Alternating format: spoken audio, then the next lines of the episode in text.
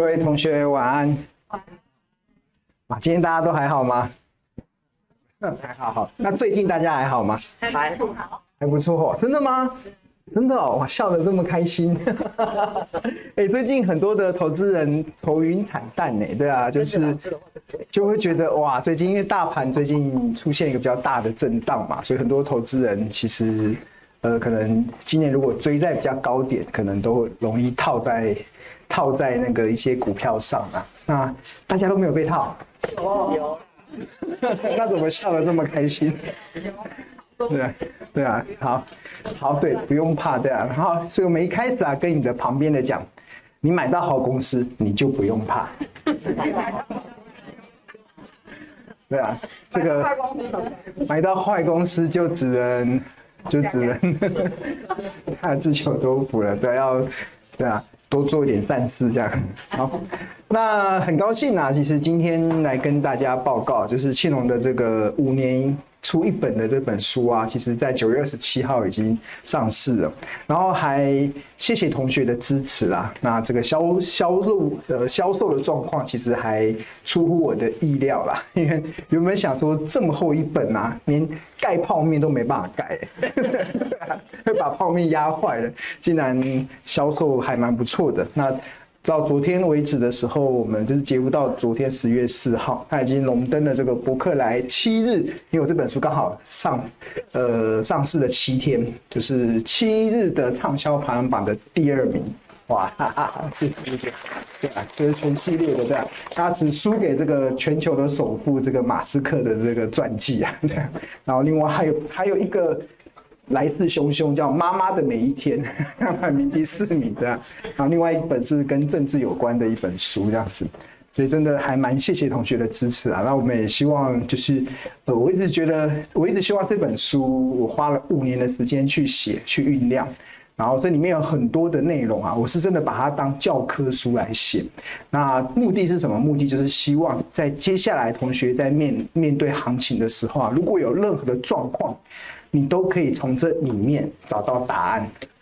对，我觉得最近其实就还蛮多的状况，就是你市场遇到什么状况，你都可以在这书里面找到答案。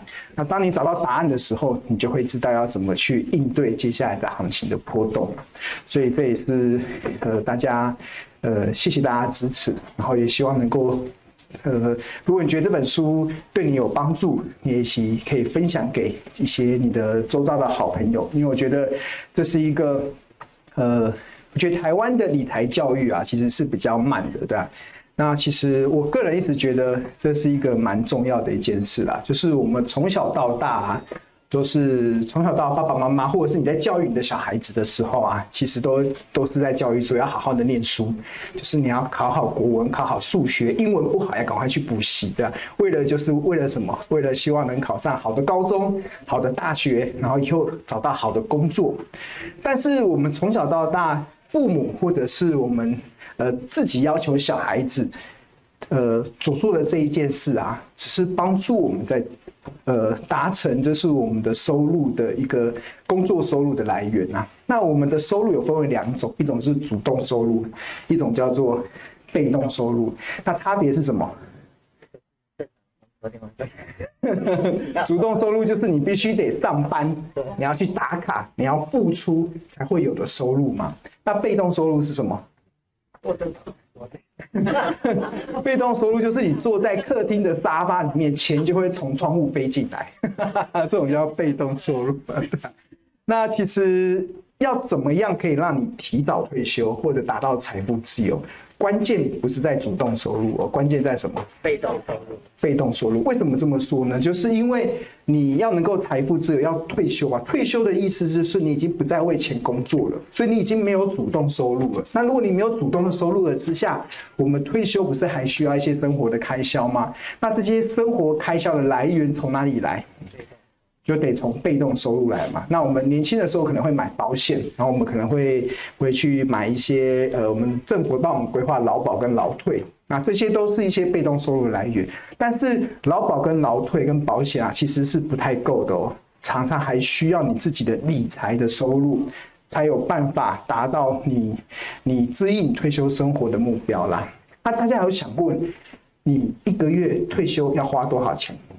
就你觉得就才会够？三万，三十万，真的吗？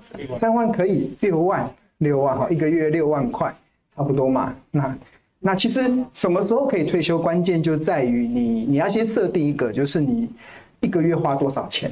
假设你退休之后，你完全没有任何工作，然后你也你的小孩子也不会给你那个呃孝亲费，都不会都不会给你。以以前我们养小孩啊，都希望小孩长大给你孝亲费哈。有一句话叫养儿防防老嘛，但是现在是养老要防儿。对啊，他他不来跟你伸手要钱，你就已经很 已经很偷笑了，对啊。所以，所以摒除了小孩子的孝心费之外，你一定要自己去满足你的这个退休的这个呃收入的来源嘛。那这个收入来源绝对不可能是主动收入，对啊，那一定是被动收入。那刚才有有有一个姐姐说三万块嘛，然后一个哥哥说六万块，那六万块够吗？有健康，应该健康，如果健康的活着是够了。但是呃，我个人是觉得，如果你是要有有品质的。去过你的退休生活啊，可能目标再高一点。对然后要到多少，每个月多少，你才会不止呃够，而且你会活得很开心。有一句话叫“乐活退休”，有听过吗？乐活退休。那退休了怎么能乐活？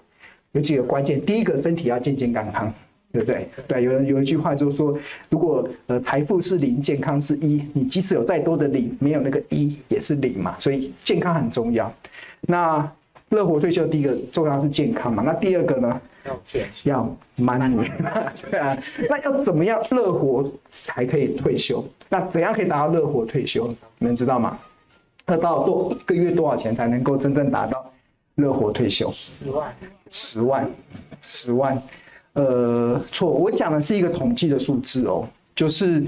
呃，如果你假设你一个月有十八万，你会活得最开心，认不认同？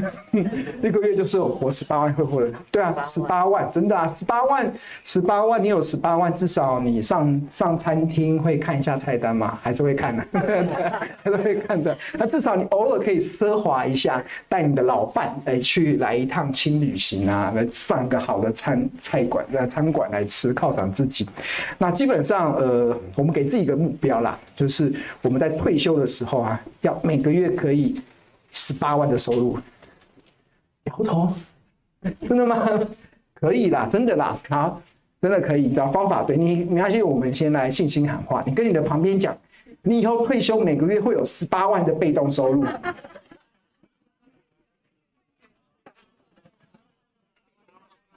十八万，够了吧？很开心哦，这真的可以乐，每个月十八万真的可以很 happy 了，真的。对，三万块还要省吃俭用，六万块还不能生大病，还不能出去玩，啊，十八万我就可以自由了，对啊。那十八万会很困难吗？不会，真的不会。呃，不用太多的本金，就是我这边我在书里面的自训里面啊，其实我跟大家分享了，就是有一位大学教授，他从四十五岁的时候，他在四十五岁以前，他的理财的知识是零，他完全没有在做理财，他他就是专业的教授嘛，专业教授一个月就是呃每个月就是上课嘛，然后有一些不错的收入，但是他从四十五岁的时候，他才开始理理理理理解到。如果我要退休的话，我不能单单纯纯的靠我现在的这个收入，我一定要去增加我的这个理财的收入，所以他就开始去学投资，然后从四十五岁要开始学投资，然后他前前后后啊大概投入了大概一千万的本金，一千万的本金，然后花了十九年的时间，这一千万的本金累积到四千万，四千万，那四千万呃。如果以五趴的值域来讲，一一年就是两百万，两百就是他一年两百万，然后两百万每个月大概就有十六块十七万，然后再加上你的劳劳劳保啊或者是公保，大概一个月就超过十八万的收入了。会很难吗？其实重点就在于，而且那个报酬率没有很高，报酬率没有很高。其实我刚才一千万累积到四千万，你们知道年化报酬率多少吗？要不要二十趴？不用。要不要十五趴？要不要十趴？也不用。要不要八趴？也不用。对，只要七点六趴。只要七点六趴，对，只要复利的七点六趴，你的一千万十九年后就会滚出四千万啊，它就会长出一个会下鸡、会下鸡蛋的母鸡，就是每个你不能把鸡给宰了，你就吃它 下的那个蛋，那个蛋是什么？台积电？不是台积电啊，那个蛋是股利，股利，你就每个月领，那光每年领它的股利，然后你就可以过得很开心了嘛，对啊，你根本就不用去理会那个股市的波动，对啊，所以。七点六趴就可以了，对啊，但是大多数的人不想一年赚七点六趴，想要想要一个月赚三，一个月就赚七点六趴，想要一天就要拼生死赚七点六趴了，对啊，所以当你的目标错了啊，你常常就会用错误的方式去看待股票市场啊。所以像我这本书里面，其实有一个很重要的，就是教大家从存股，然后去。创造至少一年七点六趴的报酬率，那你只要能达到，然后持之以恒的去做，你就可以达到财富自由的目标，就可以达到每个月领十八万的这个目标的。但会不会很困难？其实不会哦，我在书里面一开始有跟大家报告了，就是我书里面不是介绍，就是呃有投资 ETF，有投资存股，还有投资标股嘛。那如果你什么都不想学，你什么都不想学，你就投资 ETF，它大概长期以来都会有七点多趴的年化报酬率，这很简单。那定 ETF 要怎么买？有两种，我书里面有提吧，一种就是定时定额买。什么叫定时定额买？就是不管行情好还坏。我就是每个月时间到了我就扣款，时间到了我就扣款，然后一直扣到什么时候？一直买到什么时候？买到我不是死掉啦，死掉就就没意思了。哎，你们知道钱呐是有时间性的哦，真的。我怎么讲呢？我我我我我我问一个例子好了，假设今天呃巴呃巴菲特的伙伴是。蒙格嘛，今年几岁？九十九岁，好好，他是假设他有百亿的身价，然后他跟你说啊，你呃，这位姐姐，你我你现在今年应该不到三十岁哈，我就问你说，那那个蒙格跟跟你跟你说啊，你跟他交换人生，你变成九十九岁的他，然后坐拥百亿的身价，然后他变成现在的你，你要不要？要。为什么？画不到，这画不到，好，对哈，大很大多数人都是说不要嘛，对不对？对，但是如果问你要不要嫁给他，一定要了，为什么？哎，大家怎么那么现实啊？怎么那么现实？对啊，我要讲的就是钱是有时间性的，你一定要在你身体还健康的时候就要赚到你这个可以财富自由的一个规模嘛，对啊，因为钱花掉才叫财产嘛，没有花掉的都变遗产，对啊，所以所以一定要要尽早了。所以如果你现在四十岁、四十五岁，你花个十年、二十年去规划，大概在因为现在人都可以假巴黎嘛。都可以活很久了，像活到九十岁的比比皆是了，对啊，我们以以我们的现在大概到大家各位到退休的时候，应该每个人都真的可以假巴黎啊。所以假设你存呃理财目标到六十五岁，那你存到了，那你之后的后面的三四十年是不是就很 happy 了？对啊，所以但这件事情理财这件事情哦，从小到大没人教我们，从来没有人教我们，爸爸妈妈都告诉我们好好念书，念什么？国文、英文、数学、理化、化学啊！以后我的小孩子啊，我不会教他念书了。我 没有啦，我教不用，我我我教他去练他自己喜欢的。因为你再怎么念书，你都赢不过 AI 机器人呐。但是我一定会教他理财，对，因为理财，对啊。因为呃，像那个犹太人嘛，犹太人犹犹太人是很厉害。那犹犹太人，全世界的犹太人顶多两千万人而已，就以色列可能一千多万，然后散散居在全球有一千多万，但是两千多万的犹太人啊，掌握了全球六成以上的财富，哎，哇，很恐怖吧？他们为什么能够这么赚钱？就从小到大，爸爸妈妈就教他们怎么赚钱，所以当他们有这个理财的收入的时候，真的才是达到你能不能乐活退休一个很重要的目标。所以，所以我写这本书的一个很大的目的，就是希望大家好好的，呃，把这个这一块给补足。那不要嫌晚，可能你现在四十岁、五十岁，甚至六十岁都不嫌晚，因为呃，因为路只要是远的。就路只要是对的，就不怕远嘛。你只要在对的路去走，你就能够一步一步去达成，对吧？所以我们在这这一块会去帮助大家。然后我也自诩啊，能够成愿做大家投资路上的雪巴人啊。大家知道雪巴人是什么吗？就是我要去爬那个全世界最高的山，叫什么？圣母峰，喜马拉雅山嘛。但是一般的平地，你要去爬喜马拉雅山，可以自己爬吗？大部分都还是要请那个当地的人嘛，那当地就叫雪巴人，他帮你背装备，啊，帮你一起走，对啊。但是山还是得自己爬嘛。那我的目的就是希望大家在攻顶这个财富圣母峰的路上，那我我身为一个帮你背装备的这个雪巴人，帮你去用我的经验去，希望能够少走一点冤枉路。所以也希望我在在这书里面所分享的一些东西，可以去。帮助到大家啦，那我还蛮开心的，因为我在自序，我的那个序里面不是有写嘛，就是有些同学已经跟我讲说，他已经达到每年都可以获利八位数哦，八位数是多少？个十百千万十万百万千万哦，每年获利八位数，羡不羡慕？羡慕，羡慕。哦，不要羡慕，你也可以，那还真的也可以这样。我们这位每位每年获利八位数的这位用户啊，今天也来现场哦。试一下，对啊，真的啊，只要方法对了啊，其实我认为小钱都能变大钱。那如果方法错了，其实再多的房子都不够你赔。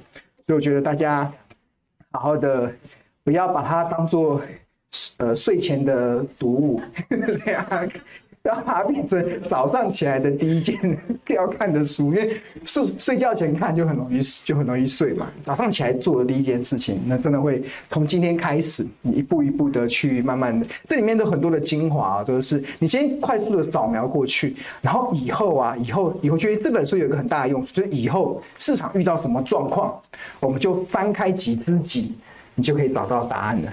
对，你就可以快速的扫描之后，然后以后。市场有什么状况？比如说，有些公司最近可能要，对，最近不是大盘有月 K D 指标死亡交叉吗？对不对？那你就要去翻书里面，好像几只几就有写。哇，这是四之二还是四？对啊，第四章。第四章四之二嘛，还是里面就有写，是吗？对，四之二嘛，月 K D 指标的死亡交叉，对啊，你就可以找到月 K D 死亡交叉的状况。那以后有些公司它可能要配发现要现金减资，哇，那或者是它要实施库藏股，那我在书里面都都有在介绍，就可以在里面找到相对应的状况。所以我觉得就大家就好好慢慢的消化了。好，那对这个是，对啊，这书的章节很多啦，一共有四百多页。我先问大家有看完的举手，有没有同学看完？哇，好厉害哦，已经看完了。太强了，对啊，真的。哇，要有一句话叫“书中自有黄金屋”，对啊，真的很多的宝藏都在里面了。那我这书里面其实有分为六大篇章啦。那第一篇章就是从股市去洞悉人性嘛。然后我一直认为就是理财前要先理心呐，因为你学了再多的投资的分析啊。但是如果你过不了你自己的那个心魔啊，其实都没有用，对啊，就是每天都在听庆荣老师讲买低卖高，买低卖高，每天都在听什么报酬是靠耐心等待出来的哦，都知道，每个背的。很快慢手，但是从右耳听进去，左耳就出来，然后每天九点开盘，当当当当，你就开始手痒了，对吧？就开始乱下单了，对吧？这不行，这就，是没办法克服自己的这个心魔嘛。所以理财前要先理心呐。那很多人大部分就是呃没有耐性，然后太急着想赚钱。就我觉得在金融市场很特别，就我到现在其实越来越强大，也越来越深刻的认识啊。当你不急着想赚钱的时候，钱就会找上你来。你急着想赚钱的时候，你就会被钱咬咬走的哈。真的就是不要急着想赚钱，那个耐性其实很重要。所以我在第一个章节里面其实就在讲这个人性，你要怎么去克服。那第二个章节就是讲这个趋势嘛。那主要是在讲这个大盘，台股的大盘。按照我过去这几年所观察的一些指标，然后有一些有用的，比如说恐惧贪婪指数，现在现在是恐惧还是贪婪？现在已经市场已经有点偏恐惧了。那当客观的指数是恐惧的时候，那怎么样？要看状况了，看状况，来看，就是我这书里面有稍微呃指导，就是当恐惧的时候啊，就代表。哎，我我书里面有写哦，你不知道大家记不记得？当呃 CNN 的那个恐惧贪婪指数掉到恐惧的时候啊，就代表你开始有机会买在好公司的便宜价或者是特价。如果是极度恐惧，可能就可以让你买到特价，对啊。他现在在恐惧嘛，所以好多的股票都已经跌到便宜价喽。那刚才的姐姐讲的那个台积电，先最近也是停讲，我待会后面会来讲。就是这个这个指标其实还你要对应啊，就是呃是恐惧让你买股票，还是贪婪让你买股票？恐惧恐惧恐惧，因为恐恐惧的时候股价才会有让你低点嘛。因为我大家再把我的书名再念一次，这叫什么？买买低卖高，投资术。那什么时候会有低点？恐惧的时候，对，股价在跌的时候，那恐为什么呃恐惧的时候股价就会跌嘛，才会有低点，对啊。那什么时候会有高点？就是一开始涨的时候嘛，对啊，对，你一定要节奏一定要抓对，节奏如果抓抓，如果你节奏是错的啊，真的在金融市场对你来讲会很危险，对，很危险。我会告诉你，就是。呃，不要不要太不要太轻易的进入这个市场，因为它很容易的就把你辛苦赚来的钱都赔光了。好，嗯，这是第一个吧，恐惧贪婪指数。那另外还有这个外销订单的年增率，还有货币供给，还有月 K D 指标。你看这个二之四跟二之五，一个是在讲黄金交叉，一个是在讲死亡交叉。那最近大大盘是在死亡交叉，那后续会怎么样？好，在书里面看，我里面有答案的，不一定会跌，但是跌的几率蛮高的，大概有六十八 percent，因为从两千年以来共有十九次，然后下跌的几率是六十八趴，也不一定会跌哦，也有会涨的哦，对啊，那呃平均的跌点大概在两千点，两千点，那跌幅大概在二十一趴，对，二十一趴，哇，听起来很吓人哦。讲，所以现在要做好一些准备啦，再做好一些准备。那我最近的，大家有订日报吗？有。你有没有发现我最近日报都一直在开始帮大家打预防针，一步一步打预防针，教大家开始接下来怎么做了。要开始，今天是写这个风系统性风险嘛，然后可能明天要开始讲那个现金跟比重的配置，对啊。然后前前几天写月 K D 指标嘛，对啊。然后一步一步的告诉大家，我们其实不用害怕啦。即使再大的风暴啊，都绝对不会有比二零二零年跟二零二二年还惨烈。哎，大家有经历过二零二零年吗？有哈，那个二零二零年那时候疫情也刚爆发的时候，哎，对啊，那时候疫情刚爆发，那时候我记得我们四月份日报有办那个日报同学会，然后那时候疫情爆发的时候是什么时候？三月，三月突然整个股台股从一万多点跌到八五二三，哇，很惨烈吼。然后那时候啊，我们日报同学会大家聚集在一起啊，为了为了目的是什么？要互相取暖一下。然后我那时候我的我的那个我的投影片就是告诉大家，呃呃，应该说。冬天的下一个季节一定是春暖花开的春天，对，大家大家要有信心这样子。然后那时候我们在比谁赔的多啊，我就开始问，诶，目前已经赔了一百万的举手啊，还是有人举手？两百万的，看很多人还是没有把手放下来，然后一直举到赔一千万的，对，我的手还在举。那时候我那惨烈到我的账面已经亏到千万以上了，对吧？但是很惨烈哈。但但是结果呢，就报复性的反弹，对啊，所以那个就加倍奉还嘛。然后二零二二年的时候，那个也是跌得很很快，没跌了很久。二零二零年是跌很快，很快跌下去又反弹上，然后然后二零二二年是温水煮青蛙，一直跌，一直跌，一直跌，一直跌，一直跌。但是跌下来，你只要进退有依据，其实你还是可以全身而退啊。而且很多在二零二二年那波有掌握到的，都为今年二零二三年的获利。给了一个很好的一个基础，对，今年很多的获利都来自于去年的一个布局，就当大家不敢买股票的时候，你敢进场去买，对吧？这个今年就获利丰收嘛，获利会丰收，对。OK，好，所以这个不用害怕啦，就永远金融市场都一定会有波动。好，那第三章节就是讲这个 ETF 的投资术。那这个 ETF 这边有特别提到，要么就定时定额买，要么就是用月 K D 指标来买。那第四个就是开始进入到个股了，开始进入到个股。然后我我长期有观察到，大家可以用这个呃月 K D 指标去观察。就是一档股票，它的这个长期的价格是处于是一个相对的低点还是相对的高点，然后你要去注意。那这我在第四个章节有讲到。好，那第五个章节就是讲存股嘛，存股。那存股里面有非常多的案例。那第六个其实就是呃企业价值，企业价值要怎么去评估？因为我认为任何一档股票都可以透过财报分析计计算出合理的企业价值。那为什么要去懂得它的合理的企业价值？其实就是告诉你什么时候是便宜嘛，什么时候是昂贵嘛，什么时候是合理价。所以这个都是我们在这本书里面要带给大家的。